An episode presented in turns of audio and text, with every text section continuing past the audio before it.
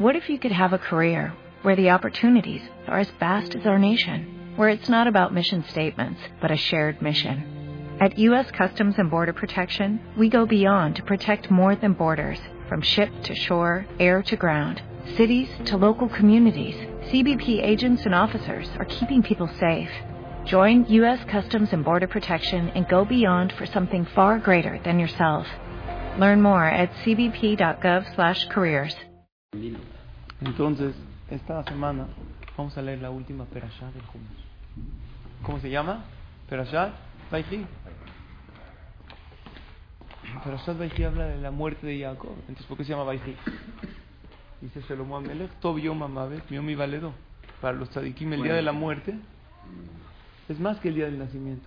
Porque el día del nacimiento no sabemos qué va a ser en su vida. El Tzadik, el día que fallece, ¿qué hay? Hay una fiesta en el cielo. ¿Por qué? Está llegando un gran Tzadik. Por eso Jajamim dicen, en todas las Perashiot del Jumash Bereshit está insinuada la vida de las personas. Primero, Bereshit, que es Bereshit. Creación. En el principio, no, traducción. En el principio, Noach. Noach significa descansa. ¿Qué hace el bebé todo el día? Duerme todo el día. Después de Noach, Lech Lecha empieza a caminar. Ya empieza a caminar, a ver el mundo. Oye, ¿no? No, camina el bebé, es un bebé. Después Vayera, empieza a ser curioso. ¿Qué es Vayera? Ver, tocar, a ver. Después crece un poquito más. Ya observa todo y decide. Quiere ser feliz. Entonces, Chayei Sarah, la vida con Sarah, con una mujer se casa, conoce una chava, cree que va a ser feliz cuando se casa. No sabe la que se mete uno. No sabe la que le espera. Después de Chayei Sarah, ¿qué sigue? Toledot. Toledot es nacimiento, descendencia, tiene hijos. Después de Toledot, ¿qué parte sigue de la vida de la persona? Vayeshe. Sale a la calle a buscar que la parnasá. Hay que ir detrás de la chuleta o no. Hay que buscar, como dice el señor Moshe, si no quién. No, siempre lo veo aquí, de hoy, ¿por qué no se puede ver? No, pues si no quién aquí mantiene. Hay que chambearle, papá. No hay aquí. Hashem puso esa regla. Después de Bayeshe sale a trabajar. Junta tanto dinero.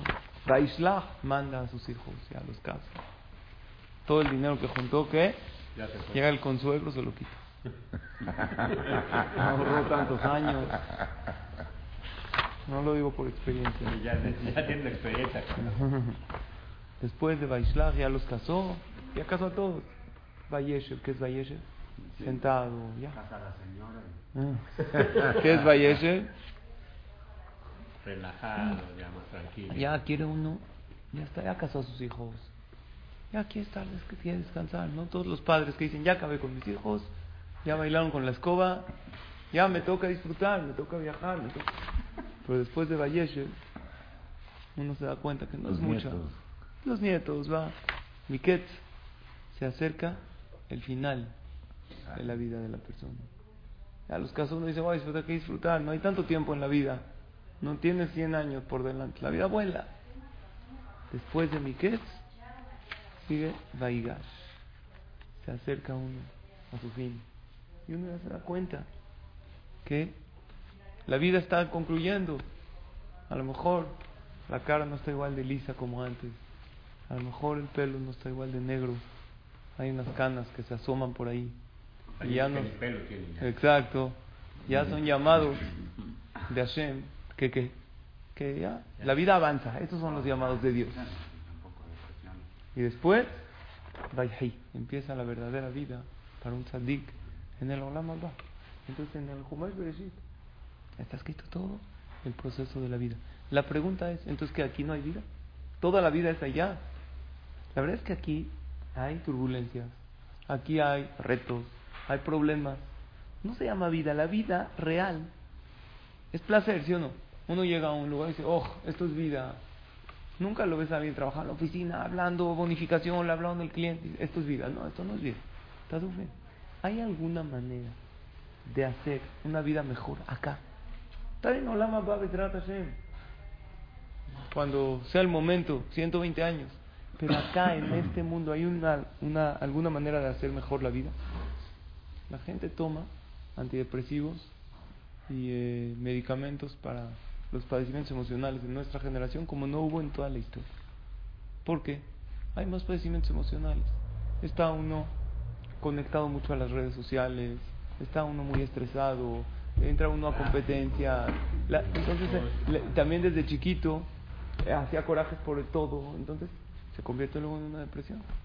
Pero los antidepresivos, no estoy diciendo que son malos, pero tienen efectos secundarios. El que toma muchos años empieza también a dañar otras partes del cuerpo, también sus emociones ya no son iguales, ya lo ves, ya no lo ves. Empiezan a ser dependientes. Exacto, son dependientes. No existen. Curan. Exacto, no curan. Nomás conectan hormonas, neuronas, y uno se siente.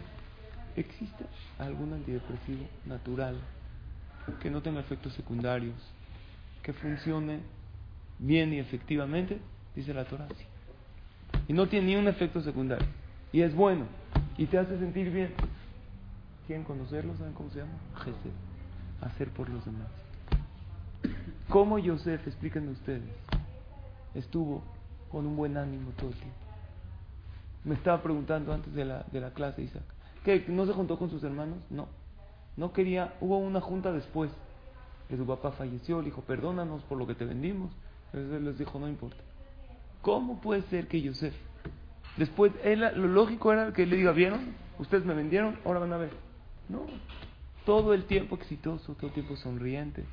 Y aquí está en la Torah. Dice, Vayishlach Yosef et aviv et achav et kol bet aviv lechem lefiata. Yosef les dio de comer y les dio con abundancia. Él era el que decidía quién tenía, quién no. Les dio a ellos, a pesar que él podía no haberles dado. Y a sus hermanos, y a todos sus hijos, o sea, Yosef llegó y los mantuvo a todos. ¿Cómo funciona esta parte que si yo le doy al otro me siento bonito? Todos nosotros tenemos dentro de nosotros una parte divina. Hashem, cuando nos creó, nos dio un cuerpo y nos puso un pedacito de él. Se quita un pedazo de él y lo pone en ti, en ti, en ti, en ti, en mí, en cada uno. Cuando tú empiezas a dar desinteresadamente, estás expresando esa parte divina y por eso te sientes bonito. Porque Dios es puro dar.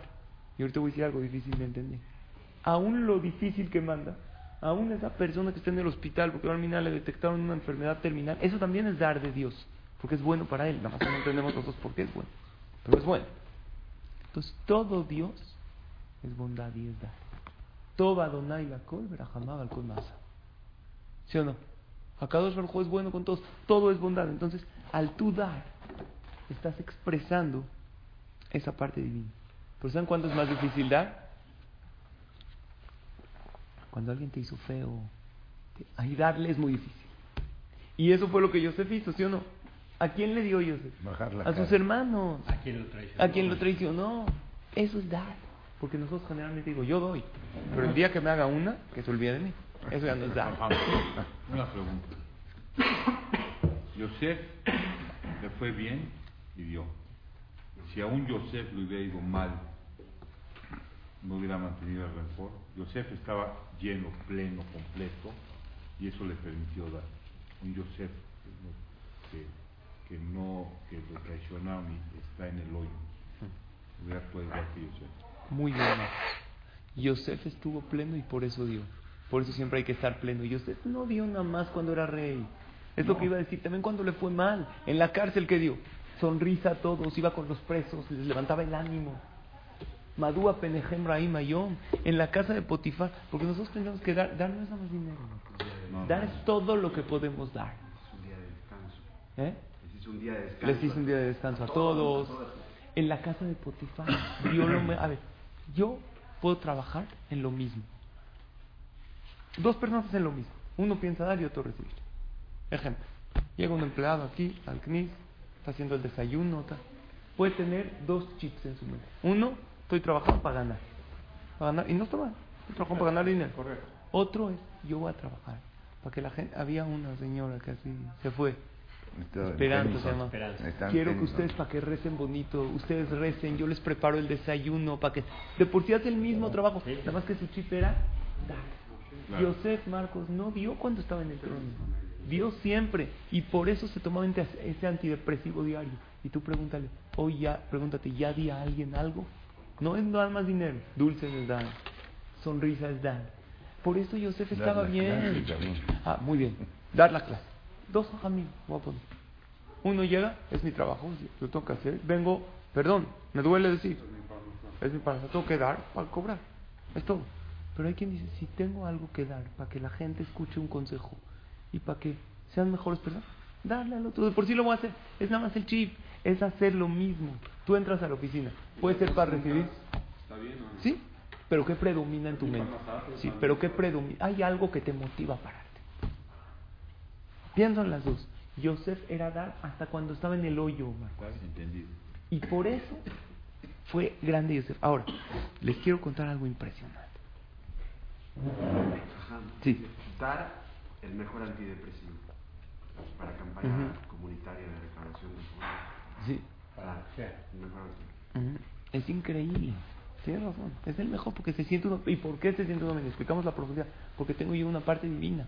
Y al dar, ¿qué hago? Expreso esa parte divina. Y la parte divina me da, me hace sentir bien, me hace sentir alegre, me hace sentir pleno. Como dijo Marcos, dice la Gemara, el Maseja de Chabal, Kola merachem ala beriot, merachamim ala min hashamayim. El que se apiada del que está sufriendo, Dios se apiada de él. Y el libro Mahalat Amidot explica así: cuando uno se apiada del otro, despierta una misericordia divina. Y Hashem ve a aquel que ayudó y dice, mira, él ayudó a pesar que tenía 1000 problemas, ¿verdad? Entonces dice Dios, ahora yo lo voy a ayudar a él. O sea, ¿qué dice Hashem? Cuando tú ayudas al otro y dejas tu ego, dice Dios, te debo una. Oye, pero es un rasha, no importa. A ver, si yo le debo dinero a alguien, pero él es un rasha, él comete, es que ya no le pago, no, le tengo que pagar. Dios es buen pagador. Hasta el rasha, si ayudó al otro, ¿qué pasa? Cada vez que tú ayudas, que haces gesed a alguien, le das dinero, le das de tu tiempo, le das, lo alegra, entonces tienes un pagaré firmado por Dios. ¿Entendieron cómo funciona? Y llega Hashem y ¿qué te dice? Te debo a ti. Es algo increíble. El Zohar en Perashá Baihi, en nuestra Perashá, dice lo siguiente: Kola ozeret Israel, keilu ozeret hashechina. Todo el que ayuda al pueblo de Israel es como si está ayudando a Dios mismo. Sorprende de Yosef. Dice, ¿por qué? Porque la Gemara en Sanedrín dice que cada vez que un yehudí sufre, Dios sufre con él. Y cada vez que un yehudí se alegra, Dios está contento. Entonces somos 14 millones de yehudí. También los goyim, pero más de sus hijos, ¿no? Más cercanos somos el pueblo que él eligió. Entonces, ahorita Dios que está sufriendo o contento de todo, porque hay un yehudí que estará sonriendo y hay otro. Entonces, una partecita de Dios está triste por el yehudí que está sufriendo. Llegas tú y lo ayudas y lo hiciste, lo alegraste. ¿A quién alegraste? A Hashem, porque esa partícula de yehudí ya no está sufriendo, porque tú le diste a acá o le diste de tu tiempo. Entonces automáticamente, ¿a quién ayudaste? A Hashem. Les voy a contar algo increíble. ¿Eh? La señora igual. Ah, con la señora más. Y ahorita esa es la segunda parte de la clase. Con la señora, ahí empieza el gesto. ¿Por qué no hablan de la esposa de Yosef? Hablan cuando se casó y ya. Nada. Porque la Torah habla cuando hay enseñanza. No, no nos cuenta historia. No tuvo nada. No tuvo alguna enseñanza. Te dice con quién se casó, con quién estuvo. Y el libro Shevet Musar dice que cuando uno hace gesed, Hashem le da huchel geser. ¿Qué es huchel geser? Le pone en su cara un resplandor de bondad, un aura de bondad. Tus ojos son de bondad. Cuando tú ayudas a los demás, tienes gracia. Yo he visto gente, sí. Yo he visto caras. Caras que brillan. Caras que reflejan, ¿qué? Bondad. ¿No, Moshe? ¿Trae dulces? Ayúdate. ¿Qué haces? Pero con esto puedes hacer un gesto. Y fue lo que se dedicó a Yosef. Y ese antidepresivo natural te lo tienes que tomar diario. Y preguntarte, oye, ayudé, pero no interesadamente, desinteresadamente. En Israel había una pareja. Esta anécdota real la hace Rav Silverstein en su libro Alenu Le Shabeach. Aquí lo tenemos. Una pareja que se casaron. Él tenía un amigo de la yeshiva que Hazid nunca se casó. Un cuate ya mayor, ya tenía 30, no tenía papás. Ya en la yeshiva ya eran todos jóvenes. En la yeshiva tienen de 18 hasta que se casan. Este chavo que estaba mal no tenía un cuartito para dormir donde él rentaba y vivía de tzedakot, no trabajaba. Y también su aspecto era malo, juntarse acá. Él mismo, su mente que dice, yo no sirvo para trabajar, se auto pone el pie. Destruye. Gente así, ¿se acuerdan lo que platicamos en Shabbat? Sí. Te dijo, cámbiale el chip a esa gente, enséñale que sí puedes trabajar. Pero él no. Entonces él se casó, dice a su esposa, mira, hay un jazito, ¿lo podemos recibir en la noche de Shabbat en Kiddush? Dijo, está bien. Llegó, su aspecto no era agradable, pero vamos a hacer gesed, vamos a abrirle la puerta. El próximo Shabbat llega a tocar la puerta, viernes en la noche. El Shabbat pasado me invitaron a comer con ustedes, una pareja recién casada. La señora sacó un plato, lo que, donde comen dos, comen tres. Le echas tantita agua a la sopa y ya. Y así cada Shabbat. Pero se hizo una costumbre, que él como tenía tantos problemas, antes de Kiddush empezaba a contar todos sus problemas. Y a mí nadie me quiere, yo, ahora la halajá dice que cuando llegas a la casa hay que hacer Kiddush directo para no esperar con hambre. Él empezó a contar. Y pues ni modo, lo esperamos, hay que escuchar. Así pasó un año. La pareja ya tenían un hijo, tenían un bebé. Y él cada viernes en la noche llegaba a la casa. Y cada vez su aspecto es peor. Ya lleva años de limosnero, tiene un hijo, tienen otro hijo. Los niños crecen y hay veces la pareja está el niño así, ya le quieres dar kiddush para sentarse, para comer. Ya el niño tiene 2, 3 años. Para no hacerse las largas, 6 años pasan. Y cada Shabbat viene, pero ya estaba siendo muy difícil. Hay que escucharle todas sus historias. Los niños ya están un poquito grandes, y hay un bebé. Entonces ellos vivían en una casa chiquita y deciden cambiarse de casa a una casa más grande. Dijeron, este es el momento para deshacernos de este invitado indeseado. Se cambian de casa y le dicen al nuevo, al que compró la casa, le dicen, va a venir alguien el viernes de la noche, dile que los dueños de la casa se fueron y no sabes a dónde se cambiaron. Sí sabía, pues si hicieron con él, no vamos a comprar aquí. Dile, no, dile que no sabe. Dicho y hecho, ellos decidieron que sus hijos y su tranquilidad del Shabbat es más importante. ¿Qué opinan? ¿Hicieron bien o mal?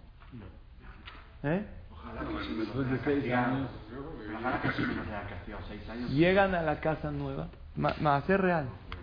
Su esposa, de repente unos gritos, ¡ah! En la cocina. Llega el esposo con una escoba para ver qué pasó. A ver, un ratero se metió. No. Ven un alacrán, todo de este tamaño, no. Güero. ¿No? ¿Cuáles son los peligrosos? El rojo. El rojo. La esposa gritando como loca el esposo le pega a la esposa con que ya deja no. Agarra al alacrán, lo mata, lo saca. Llegan a la sala, otro alacrán. Gritos, alacranes, imagínense qué peligroso. Después de unas horas, en el cuarto de los niños alacrán. La esposa dice, yo aquí no me puedo dormir, mejor hay un nido. Se van, imagínense, con bebé, con esto, a casa de la mamá, con cosas. Y si hay en la calle, en la noche, no. Barminan. Le llaman un fumigante. Dijo, checa, a lo mejor hay miedo. Hizo horas un trabajo. Dijo, no entiendo por qué hay alacranes. Pero ya quedó todo fumigado, todo bien, no hay problema. Pasan 2, 3 días. Obviamente en Shabbat pasan solos, sin el limosnero. Pasan 2, 3 días. Otro alacrán. Le hablan al fumigador. Dicen, no hay garantía de su trabajo. No, sí, yo soy responsable, yo respondo. Checa el fumigador otra vez la casa y efectivamente encontró unos alacranes. No sabía por qué había tanto. Era un edificio. Dijo, a lo mejor hay algo, hay un nido, una plaga. Le dicen al vecino de arriba, ¿tienes alacranes? No, al de abajo tampoco. No, ya volvió a fumigar. Le dice el fumigador, ya no respondo, no sé qué está pasando, no va a venir toda la vida. Yo hice mi trabajo, nunca me había pasado algo así en años de carrera. Después de 3, 4 días era Shabbat. Están comiendo alacrán. ¿A dónde van? No le puedes hablar al fumigador. Llegan al cuarto de los niños, otro alacrán. Hay una cumbia, el alacrán, ¿la conocen? Dice el señor, dice, voy a hacer la Torah, voy a preguntar a un jajam. Fueron con un jajam muy grande, se llama Rapin Hashemberg, ya falleció. Un jajam, ¿escucharon de él? Que usaba muchos tzitzit. 100 tzitzit usaba. Cada tzitzit que usas es una mitzvah, entonces lo usaba mucho. Nosotros no estamos en esa categoría. Se veía así como hombreras de fútbol americano. De verdad, se le hundía la cara. 100 tzitzit. Le dijo, jajam, ¿hay algo? Le dijo, mira, yo no sé. Pero vamos a... El alacrán tiene algún mensaje. Vamos a abrir el Perek Shirá. ¿Qué dice el alacrán?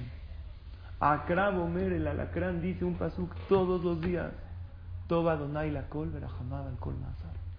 Dios es bueno con todos y se apiada de todos.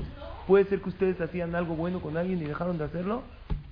En ese momento el Abrej dijo, ya me cayó el 20 de esa persona. Lo dejamos de recibir.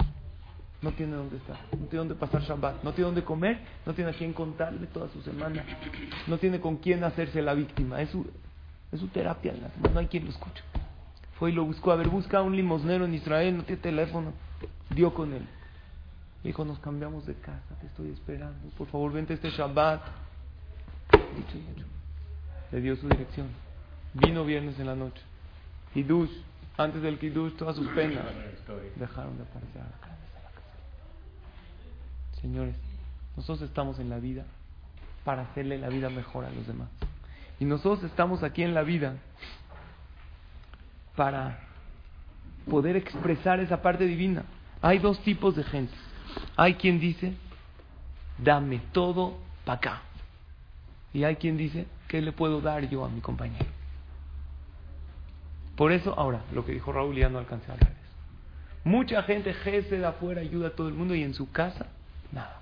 Gesed no es dinero otra vez. Es sonreír, es hacerle el día. A tus hijos, ponerles límites y regañarlos. También hazlo por Gesed, no porque te dejen ellos de molestar a ti en tu orden personal. A tu esposa, Gesed. Imagínense si yo empiezo a dar clases en diferente knis, luego me voy aquí, luego a otro knis, a otra comunidad. ¿Qué me va a decir me va a hablar la mesa directiva? A ver, nosotros te contratamos para que des en charles en Jadal la clase acá. Si te sobra tiempo afuera, igual Dios. Dios dice, yo te contraté para que alegres a esta familia que te di. Si ya te sobra tiempo, afuera. Pero no se vale que estés todo el tiempo afuera. Alegra a este, ayuda a este en su casa. No está en su casa. No sonríe en su casa. Yosef empezó por su casa. Sí, mantuvo a sus hermanos, pero tenía aquí a sus hijos. Por eso dice la Torah, cada hijo en esta plaza que bendecimos, le decimos que seas como Efraim y Menashe. Fueron estos dos niños que estaba Yosef con ellos, que estaba de novios. Ve a la pareja, ¿cómo están? ¿Cómo le habla? Qué bonito. ¿Cómo? Yo digo que tienen que salir los novios 6 de la mañana para que se conozcan. Salga ella con todo el pelo así, él con lagañas aquí en el ojo. Eso es lo que va a ver al otro día de la boda. No salen así. Salen todo perfumadito. Ella con el pelo así, toda pintada, parece semáforo de tantos colores. ¿Cómo? Habla, no, bonito, plan de la puerta a la novia. Luego de casados, ¿qué puerta? Se acerca, cierra el botón, tío. Y él se hace el tono. Ella está tocando, tac, tac, y él así sigue en el celular. Y se está helando. Y él, no sirve el botón. ¿Por? Gente empieza cuando te casas. Van al restaurante, no, por favor, come algo. No, estoy a dieta. ¿Qué dieta? En su casa come de todo. ¿No? Pero no hay todo eso bonito. ¿Por qué no lo hay después de casados? ¿Eh? No lo hay en la casa muchas veces. Tiene que haber en la casa primero. Entonces, ¿qué estudiamos? Expresa tu parte divina dando a los demás el mejor antidepresivo. Pero empieza en tu hogar y de ahí vas a abrir el círculo. O sea, en tu casa, tu esposa, tus hijos. Lo abres más tus familiares. Lo abres más con los demás y cambiamos ese chip de ¿qué? De empezar a recibir todo. Haz lo mismo, pero todo con intención de dar. Todos en la vida necesitamos dar y recibir. La pregunta es ¿qué predomina? Dice Abraham, las dos, sí, pero ¿qué predomina? ¿Qué te motiva a hacer todo lo que hagas? Que Bezrat Hashem le demos a los demás y busquemos ese sentido bonito en la vida de sentirnos realizados, de poder dar todo el tiempo a la gente. El que quiere dar, siempre va a encontrar a alguien que darle. Hasta tiempo. Exacto. Pero el que quiere recibir, va a vivir frustrado porque no siempre hay quien te quiera dar. Entonces va a tener a la cránea filosofía y empieza a dar. Baruch Adonai Leolam. Amén. Join us today during the Jeep Celebration event. Right now, get 20% below MSRP for an average of $15,178 under MSRP on the purchase of a 2023 Jeep Grand Cherokee Overland 4xE or Summit 4xE.